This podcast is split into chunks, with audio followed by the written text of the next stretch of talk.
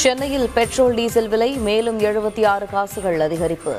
Petrol ஒரு litre நூற்றி பத்து ரூபாய் எண்பத்தி ஐந்து காசுகளுக்கும் டீசல் நூறு ரூபாய் தொன்னூற்றி நான்கு காசுகளுக்கும் விற்பனை.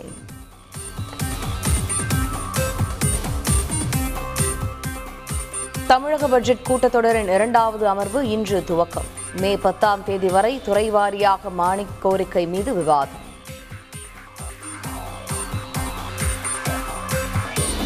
ஓய்வு பெற்ற நீதிபதி முருகேசன் தலைமையில் மாநில கல்விக் கொள்கை குழு அமைப்பு.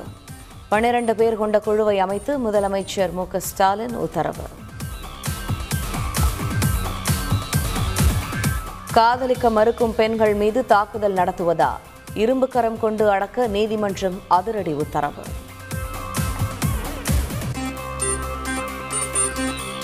திண்டுக்கல் மாவட்டத்தில் தடுப்பணைகள் கட்டுவதற்கான ஒப்பந்த புள்ளி கவர்கள் மாயம். அதிகாரிகளுடன் ஒப்பந்ததாரர்கள் கடும் வாக்குவாதம்.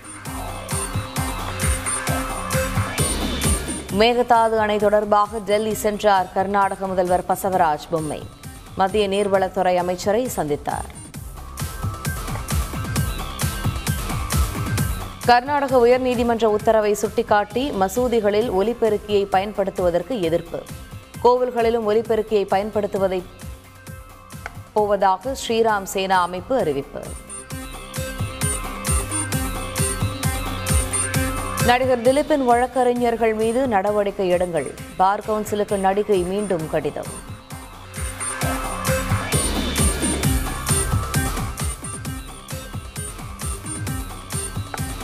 டெல்லியின் மூன்று மாநகராட்சிகளையும் ஒன்றாக இணைக்கும் மசோதா நாடாளுமன்றத்தில் நிறைவேற்றும்.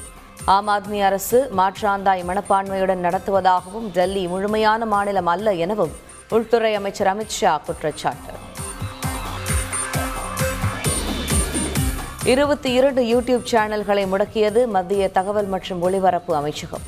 தவறான தகவல்களை பரப்பியதால் நடவடிக்கை. இலங்கையில் அவசர நிலை பிரகடனம் ரத்து. அதிபர் கோத்தபய ராஜபக்சே திடீர் உத்தரவு. இங்கிலாந்தில் எக்ஸி என்ற புதிய வகை கொரோனா கண்டுபிடிப்பு. ஒமிக்ரானின் மற்ற வகைகளை விட பத்து சதவீதம் வேகமாக பரவக்கூடியது என தகவல். ஐபிஎல் போட்டியில் பெங்களூரு அணி வெற்றி. ராஜஸ்தான் அணியை நான்கு விக்கெட்டுகள் வித்தியாசத்தில் வீழ்த்தியது.